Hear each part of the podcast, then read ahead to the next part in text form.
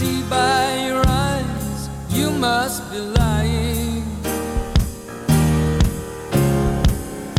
When you think I don't have a clue, baby, you're crazy. If you think that you can fool me, because I've seen that movie too.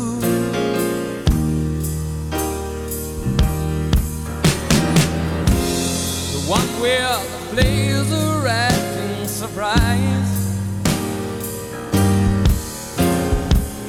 saying love's just a four-letter word. Between force and smile, with the knives in their eyes, well, their actions become so absurd. For somebody who hasn't got so much to lose, 'cause you can tell by the lines I'm reciting that I've seen that movie too. So keep your auditions for somebody who hasn't got so much to lose, 'cause you can tell by the lines I'm reciting I've seen that movie too. Welcome to the Tom Dupree Show. Joining us, our host, Tom Dupree, Missy Clifton, and we are powered by Dupree Financial Group. This song is from an album that Elton John put out, I think, in about 1973. He had already had three excellent albums. They were called Tumbleweed Connection, Mad Man Across the Water, and Honky Chateau. But this is where he goes for the platform shoes and the whole look that he was known for a long time. And I happened to be a freshman at Sewanee, and I went off to this place in the middle of nowhere that I didn't know anything. I knew a few things, but all of a sudden, all this new music. I did not follow Elton John into this change that he went through, but nonetheless, this album has got some incredible songs in there. One of them we tried to play, but couldn't get it to play right. So this one's called I've Seen That Movie Too, and it's a hell of a song. All right. It just makes me think of 1974. Why? I don't know. This is now 50 years since 1974. And it's 2024, so it's 50 years ago that I went off to college. It's a long time. All right. Psalm number 29. Give unto the Lord, O ye mighty, give unto the Lord glory and strength. Give unto the Lord the glory due unto his name. Worship the Lord in the beauty of holiness. The voice of God is upon the waters. The God of glory thundereth. The Lord is upon many waters. The voice of the Lord is powerful. The voice of the Lord is full of majesty. The voice of the Lord breaks the cedars. Yea, the Lord breaks the cedars of Lebanon. He makes them to skip like a calf. Lebanon and Syrian like a young unicorn. The voice of the Lord divides the flame of fire. The voice of the Lord shaketh the wilderness. The Lord shaketh the wilderness of Kadesh. The voice of the Lord is the word of the Lord. It's when God speaks. So everything that is in the world was spoken into existence. And one of the great corruptors of our time is to take language and bend it and use it for your own purposes. This is what goes on in the political realm. It goes on in business. It's a way of restating original words and corrupting them. Now, where do we see this go on? Well, we see it everywhere. we certainly see it in the current administration, and people, you see all kinds of bills that come out of Congress that say they are for one thing and they really do something else, like the Inflation Reduction Act, which does neither. The Affordable Health Care Act, since that's been passed, we've had nothing but increasing price of health care. So there are lies, and there's all kinds of lies, but I want to focus on something that I read this past Monday in the Lexington Helpless Leader concerning the Martin Luther King Day celebration. And my office sits right on Main Street. And many times we're closed on Martin Luther King Day. It's always on a Monday. But there have been times when I'll be sitting in the office trying to get some work done, and this parade, the Martin Luther King Day parade, will go down Main Street, and it goes past my office. And I've watched it for a lot of years because the office has been there for 20 years. We've been on Main Street for 20 years, and the march has been going on longer than that. But one year I remember, so that typically it's primarily African American, but there will always be a couple of white politicians right in the middle of it. It's interesting how the leaders of the parade are always white folks. And one year it was Jim Gray, the current mayor, and here's a political blast from the past, Allison Lundergan Grimes. If you recall, she was considered sort of the Democrats' up-and-comer and fair-haired child, if you will, their great, great hope. Allison Lundergan Grimes, who ran against Mitch McConnell, and she wanted to be senator, and I'll never forget her standing up to a crowd of folks saying, thank you for Dr. and Ms. Grimes, and I apologize for how famous I've made their name, and I don't know if you remember that. That was McConnell ran that in one of his commercials. He had some wicked people who would take things that people had said. But anyway, so there was another one of these this past Monday, and I think I know Linda Gorton was in there. There was some guy in a hat, white guy, looked like Capelluto. I could sort of make him out on the edge. And then a group of other folks, mostly African American. So here's the language part of it. Every year, you could write one article and use it for the next 15 years. It's always about keeping the dream alive. And then you will see several people say, you could almost have one of them say the quotation and then parrot it another 15 times. We still have so much work to do. They don't say what the work is, but they say that we still have so much work to do.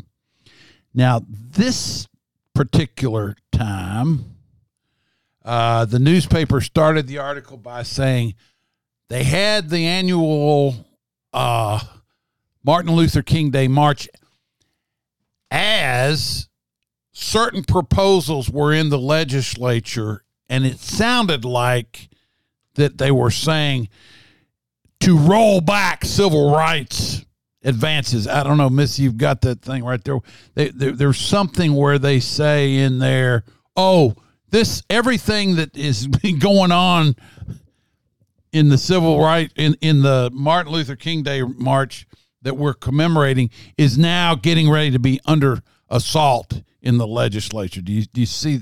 They specifically, it was they suggested the two bills in the Republican-controlled legislature would do away with the diversity. It's the DEI. Yeah. It's the DEI initiative. Okay. Diversity, equity, and inclusion efforts at universities and public schools. Okay, so that in this world can be construed as racist or going backwards. Now,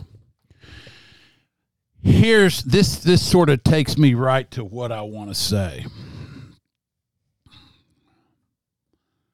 What I want to say is this is no longer about the dream of Martin Luther King. That dream has been accomplished. We basically have racial equality at this point. But what has risen up around continuing to say, oh, we've still got so much work to do, is an entire industry, the DEI industry. That is diversity, equity, and inclusion. Lots of jobs have been created and are in every kind of institution out there now. Schools, universities, hospitals, corporations. Doesn't matter. If they can write a check, they have hired a DEI officer to make sure that all these things are being adhered to. So now, in my opinion, based on observation, anecdotal observation, but nonetheless, observation informed by years of observing, that makes me a seasoned observer. It isn't about making sure Dr. King's dream gets realized. It's about making sure all these DEI jobs continue to get funded, staffed, and foisted upon every institution out there. And that people will continue to believe that there's so much more work that needs to be done. And we've got to keep hiring all these DEI officers and paying them a lot of money. That's what it is now. It ain't about civil rights anymore.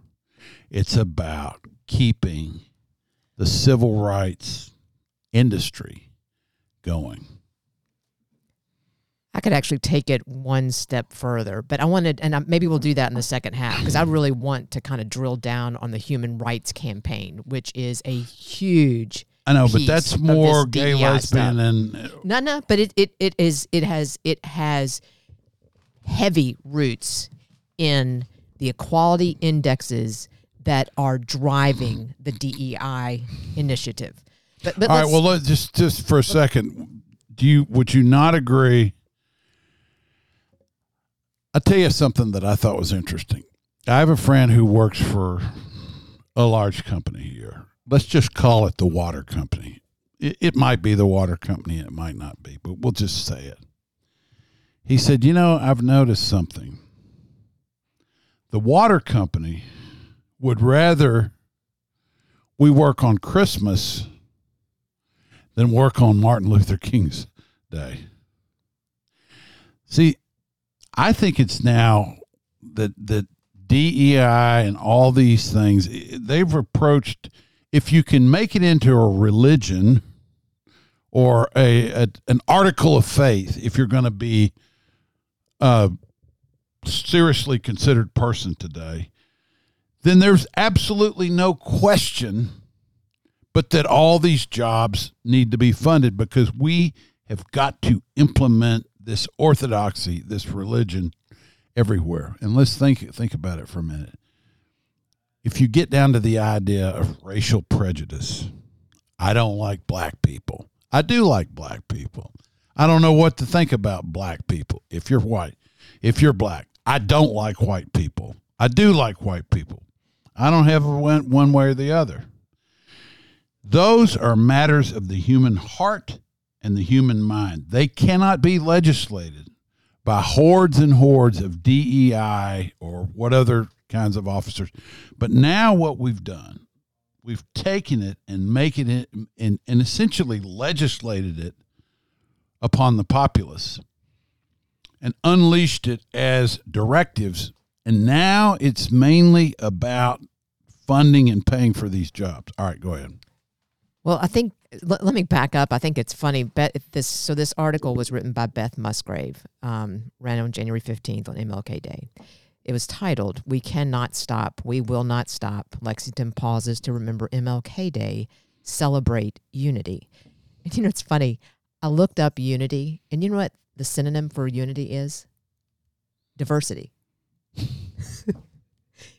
And yet the whole article is we need to all think alike. To your point, it you know, not only once but twice we had to push. You know, we had to pull in the DEI, the diversity, equity, inclusion, which is, I do not believe it is a huge segue from what Martin Luther King was. I don't think he was trying to create an industry. Yeah, exactly. So what in. I'm not, obviously, I don't know. But, you know, from a legal standpoint, if you flip this around, right, you talk about unfair hiring practices, which was what, you know, Martin Luther King wanted he wanted opportunity, right? He wasn't saying special, what's the word I'm saying? Preferential treatment. I don't know what you're saying. Preferential treatment. He was asking for. Preferential treatment? Something like that. He was asking for opportunity, not based on race, color, creed, sex, et cetera, and so on. And I mean, about mainly that, for him, it was race. It for was race, exactly. Race. But you think about unfair hiring practices involve hiring an individual not based on skills, knowledge, and performance criteria. That's it. Yeah, just do it based on. So let's just do it based on sex, gender, race. Right. So in your sexual orientation, you look at just from the strictest sense, unfair hiring practices involve not based on hiring them based on skills, knowledge, and performance. Okay. It's when Joe Biden went out and said, for the Supreme Court opening, I'm going to hire a black woman. What he didn't say is I'm going to hire a black woman who has certain political views that we like, because there were 2 or 3 other black women that were more qualified than Ketanji that got completely overlooked. And so, yeah, it's absolutely a basis for discrimination the other direction. Right. So if you focus on hiring the best people for the job, and a byproduct of your hiring practices of hiring the best people for the job is diversity, then so be it. You know, that should, you know, that then, you know, applause, right? But if you focus on hiring just for the sake of diversity, then you get engineered diversity. And I think I've mentioned that before. Which isn't diversity at all. Which will never achieve superior results. And that I think is kind of the point. It's just, it's diversity for the sake of diversity, and it's a smokescreen. When you were a swim team coach, mom, whatever. Official. I was a referee. Okay, well, you were around it. Imagine if they had put people into competition that were in way over their head, didn't know what they were doing, but just because they represented some kind of group and they needed to be given a leg up so they could win and get their participation trophy, which is basically we're talking about Leah Thomas now at this point. How would that have sat with, well, anyway, you saw people compete on the basis of merit, not being placed there just because they were of a certain group. Well, it takes, and I, seriously, I do want to talk about the HRC, and I want to talk about how we have gotten where we are and why, and you know what it's all about. It's about money. But in this, and I think this is interesting, to take people way out, because you're thinking, what's wrong with unity? What's wrong with diversity? It's not what's wrong with it. It's where we're going with it. So in this completely, you can't make this up category. You know, just for a little SNS, the New York Post ran a remarkable story just this week titled "FAA Diversity Push Includes Focusing on Hiring People with Severe Intellectual and Psychiatric Disabilities." Say what? So the FAA, instead of trying to keep these people out of air transport, the FAA's they are actually wanting to bring them in. The FAA's diversity inclusion hiring plan claims that diversity is an integral part to achieving the FAA's mission of ensuring safe and efficient travel across our nation, and then goes on to say that we're not quite sure how the people with quote-unquote severe intellectual and psychiatric disabilities need to be in charge of anything to do with the nation's air traffic industry. But they're saying they want to bring people like that in. So the New York Post ran this story about... Well, this is where it goes. Let's bring in... You will always... With these efforts, you'll always end up getting the worst qualified. Well, it comes right on the heels of this, Boeing door plug incident where the door blew off on the Boeing and the people's cell phones and their clothes were ripped off. Okay. All right. You've been listening to the Tom Dupree Show with Missy Clifton sitting in.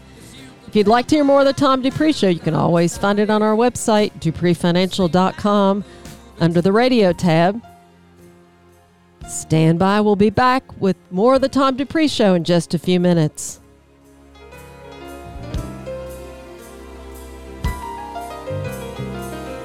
It's a habit I have.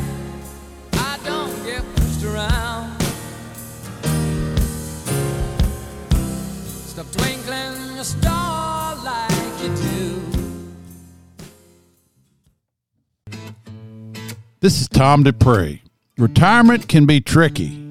In order to produce the right amount of income from a retirement account without depleting the principal, you need to develop a mixture of growth and income. At Dupree Financial Group, we specialize in designing investment portfolios for retired and soon-to-be-retired individuals by making investments in companies that produce both income and growth. Our process is simple to understand, but you need to make an appointment with us so we can explain it to you.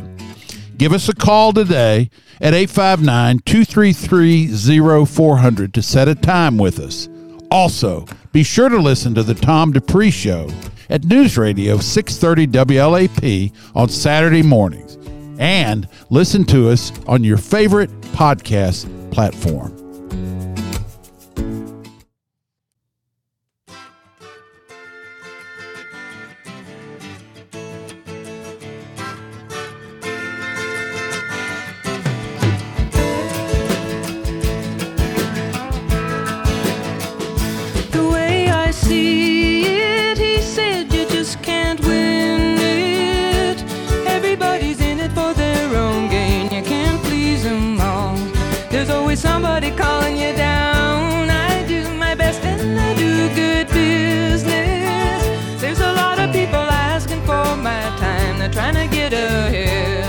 They're trying to be a good friend of mine.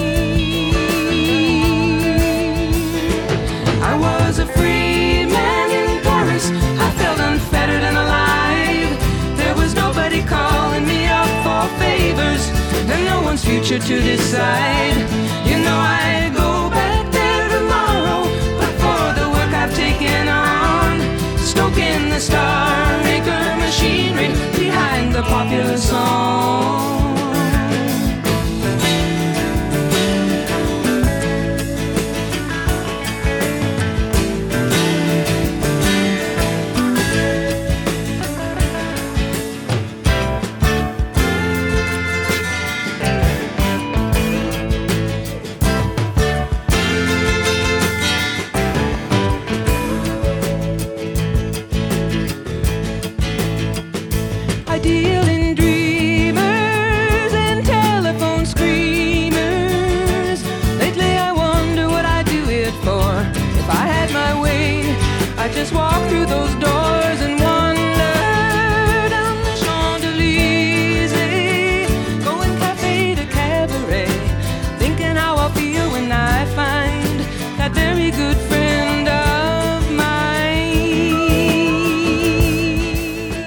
Welcome back to the Tom Dupree Show. Joining us Our host, Tom Dupree, Missy Clifton, and we are powered by Dupree Financial Group. So, back to 1974. Why'd you turn it off? What happened? He was enjoying the music. Why'd you turn it off? I didn't. Back to 1974. I'm sitting in my dorm, and you know I'm a freshman. I don't know where I am. I mean, I'm somewhere that's not where I have been in the past. And there's a guy across the hall who's like a junior now, and he was really cool. His name was Max. He was from Anniston, Alabama. He had this really cool Volkswagen bus, and he had a great stereo system, and his music was eclectic. And I'd never heard a guy playing Joni Mitchell, but this new album had just come out called Court and Spark, and it's got 5 songs on it that are just blockbusters. Now, that's the one that everybody knew the most. It's called Free Man in Paris. You know who it's about? It's about David Geffen. You know, the trillionaire now. That back then, he was sort of, you know, but for the work I've taken on, stroking the star maker machinery behind the popular song. You know, David Geffen was a big force in the record business at that time. And I didn't know that. I had no idea. I didn't know it till decades later. I just knew because Max was into it, I got into it. That's the same way I got into the James Gang, because he's 80. Who, David Geffen? He's 80. Well, he's got a yacht that's like 600 feet long, or 400. But the only thing I've ever done in my whole life. He fell in love with Cher in 1970. Oh God! Well, this is before this thing. So I sent you. She had put out another album just before that, and there's a song off her. Joni Mitchell's incredible. I mean, and you know she's still around, and she's getting doddery, but this other album called Blue had come out just before that. And then I started exploring. It's like Jackson Brown. You look at this one song that they do, and then you look at some of the other stuff they've done around it. This is from the album Blue. Now that's when she's still singing that real warbly. They won't give peace a chance. That was just a dream some of us had. Still a lot of lands to see, but I wouldn't want to stay here. It's too old and cold and settled in its ways here. All but California, California, coming home. I'm gonna see the folks I dig. I'll even kiss a sunset pig. California, I'm coming home.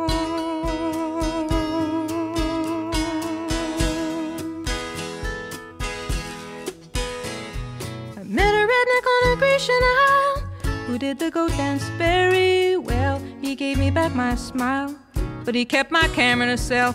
Oh, the rogue, the red rogue. He cooked good omelettes and stews, and I might have stayed on with him there, but my heart cried out for you. California, oh, California, coming home. So, oh, make me feel good, rock and roll band. I'm your biggest fan, California, I'm coming home. I've been fortunate to have the door to so many things open to me, and to be able to get out of just my little world and into other people's worlds and other kinds of worlds. You know, I could just do music because it's so compelling to me, and that's really what I'm the most interested in. Is I like talking about these things that we talk about, but to to me, the music's the most fascinating thing. So. All right, so we're going to go back to... Yeah, just I wanted to finish up just a little bit of, you know, how we... I'm sure you did. How we... why we are seem to be here. So, wait a minute, how we what? How we seem to be here. It sounded like you used the F word just there. No. I said how we seem to have gotten here. And the last time, it sounded like you used the S word.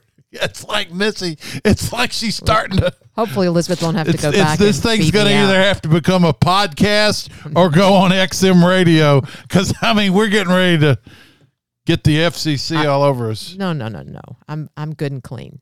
I thought so. What I wanted to talk about was the Human Rights Campaign. And we've discussed this, maybe it was like a year and a half ago. We were talking about the HRC and in particular about their push for transgender initiatives. But what you have to do is you've got to go back, and I don't know if many people are aware of this, but NGOs, you know, non-government organizations. Anything that gets money from the government but says they don't. Right. Well, yeah. The NGOs, the non-government organizations that were born after the initial AIDS issue when they finally came out and gave it a name in 1982, I believe. The Human Rights Campaign began in 1980, and you know, in their earlier years, they were rightfully focused on kind of gay white males and the issues that were affecting them at the Stonewall. New York City, you know, the big pushback against, that's when the gay movement, it was all based in New York City, and the gay movement kind of gained its legs. It was the Stonewall Bar, and something went on that was kind of like the beginning of, and then the movie Dog Day Afternoon was made with Al Pacino, and that was an extension of the Stonewall riots and movement. So, yeah, okay. And then this gave rise to a whole lot of initiatives. Exactly. So, and that's exactly where I was going with this, is that, you know, and so as the AIDS crisis fell out of the collective news, you know, day-to-day news stuff, or people just weren't interested anymore, and kind of took a back seat. It was like COVID. People thought you could get AIDS walking into a room. Anything, right. And the YMCA. And who was the huge part of spreading that information? You've told us this before. Yeah. You've told us this before. Anthony Fauci. Yes. You can get it from casually touching someone. Okay. Yeah. And it's terrible. All the ads that they put out, like if, you know, somebody's sitting there holding hands, they're like, you can get AIDS, you know. Yeah. Okay. I was living in Houston. Go ahead. Okay. Well, So as the AIDS crisis kind of took a back seat, Big Pharma, you know, they had to pivot, and they do what they do best, and they had to focus on what makes them the most money. Novel drugs. Loads of financial backing to create, you know, so and they are one of the... So how are we going from Martin Luther King to drugs? They are one of the biggest financial backers of the Human Rights Campaign. Interesting. And so... That's interesting. Yes, that's what I want you to know. And so what you have to understand is the Human Rights Campaign... So you're saying that pharmaceutical companies... are one of the biggest. Holy smokes! You need to go on the Human Rights Campaign, and you can look at their 2020. You can look up at who their big donors are. Really? So this is new information. The Human Rights Campaign is all about equality indexes, and with loads of financial backing, they have created from politicians, from Big Pharma, from from private entities like the Pritzkers and all those people like that. What they've done is they have created a culture of acceptance that is almost like devoid of normalcy or sometimes even decency. Their focus now is on transgender medicine because it is huge and it's money-making. It's a big money-making venture. But they have the people at Vanderbilt as much as admitted it. Well, but they for people to accept what is the transgender issue, which is an extension of the LGBTQ+. Which requires ongoing medical treatment forever. Right. So by the way, in 1984, the Human Rights Campaign already came out loudly. They were completely focused on that area for advocacy, for education. They were envisioning in 1984 for transgenderism, for LGBTQ plus research, advocacy, education, envisioning, quote unquote, a world where all LGBTQ plus people can participate fully in the systems that shape our daily lives, and that their allegiance is to move industry into their way of thinking. Right, so that's where I'm going with direction. This is that you know, with all these equity scores that they have. So first off, they set their sights on corporations, and they established this CEI. That makes sense. They set this exactly. It's the same thing that the Rockefellers did with medicine back in when they started putting. Remember, there used to be doctors that practice that were not part of the American Medical Association. Homeopathic kinds of medicine, naturopaths. That's right. Things like that. And with the help of the barons, you know, of that age, they created the American Medical Association, and then called anyone that wasn't a part of the AMA a quack. Non-accredited. Right. So in the same way, it's like the Human Rights Campaign has. They've almost borrowed from that playbook. So the first thing they did was they went in on this national benchmarking tool on corporate policies, practices, and benefits. And you know, when we talk about practices, we're talking about hiring practices. Yeah. So they established these corporate equity index scores that even the Lexington Herald has touted. We just got I've seen several articles in the last year and a half, because I'm now hypersensitive to anything that says, you know, we got a great score from the Human Rights Campaign. So the Lexington Herald itself says that they got that. There have been articles, and I'm don't quote me on the Lexington Herald. There have been multiple articles, even that little 6 a.m. They as a company got rated a certain way. No, our city, the city gets a rating. The city gets rated. Lexington, right? So there's the CEIs, there's there's the SEIs, there's all of this. I said all the healthcare equality index, and they're all based on, as I said, furthering a very aggressive agenda that most people wouldn't. They would not agree with if they actually were to understand what the push is. Well said. Okay, that's all. And political capital is at the heart of all these initiatives. Well, no, it's not just political capital. It's raw money, which of course politics has to run upon. Not yours and not theirs, but yours and mine. But so let's tie this back to the whole Martin Luther King Day celebration. Martin Luther King has been used as essentially the lightning rod, or the goalpost, or the pillar. I think he's the smokescreen for he was the good thing about. It's like Jesus. People say Jesus is great. It's his followers that I have a problem with. You look at all these churches that are built. And, you know, God bless them. But it's this is the church of the legacy of Martin Luther King. Not Martin Luther King himself, but the legacy. The church that's been built around it has been used to form job descriptions out the wazoo. And anytime you can compel people by using words like rights, using words like equity, justice, diversity, oh my God. How many churches have I driven by lately? Over here on Maxwell Street. I know there's that one. The Lutheran church out here on High Street. On the front of their church, it doesn't say, we laud and magnify our Lord and Savior Jesus Christ. It says diversity, equity, inclusion. That is the new gospel. I know it's that way over here on Maxwell Street, and it's that way at the little Lutheran church out on High Street. And it may be that way a lot of other places. I know it's true with the Episcopal Church, probably the new Methodist Church. So a new religion has even settled. This is the religion of humanism. Nothing in the Bible that says this is what we're supposed to do.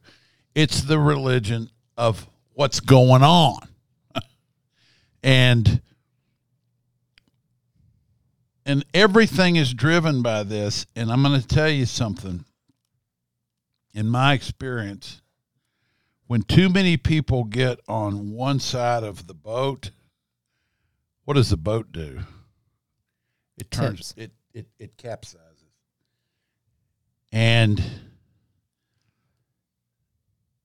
it's not good for anybody. I understand that the momentum has been with these groups sort of doing what they're doing. But I also sense that there is now greater pushback than there was 6 months ago, a year ago, 2 years ago. There's greater pushback and there's more resistance, and it's slowly building. And you look at Donald Trump, whom we're not even supposed to mention in polite circles, but I think something happened this week with the big victory that he got in the Iowa caucuses, which is the only political news election-wise that's happened in a while. And people can't go out and say, oh, Iowa, they're a bunch of southern rednecks. No, they're not. It's a conservative farming state, but it's kind of known for its common sense. 50% of the people that are registered as Republicans brave the cold to go out and cast their vote for Donald Trump. I'll tell you another thing that Elizabeth showed me. There was an entry poll question. Now, we're not talking about people that are conspiracy theorists. We're talking about hardworking Iowans, mainly farm people, but they were asked, do you think that the 2020 victory of Joe Biden was legitimate? Of these people, only 50% of them voted for Trump. The rest voted for Haley and... it was 51% Trump, 21.3% for DeSantis. Well, guess what? 19% Haley and Ramaswamy. You got 7.7%. That question, do you think Biden was the legitimate victor? 65% of those people Trump said... Trump won every single 99 counties. Hold on a minute. The question, do you think Biden was the legitimate winner in 2020? No. 65% of those people said no. That means it wasn't just the Trump people, whom you can certainly call them crazy.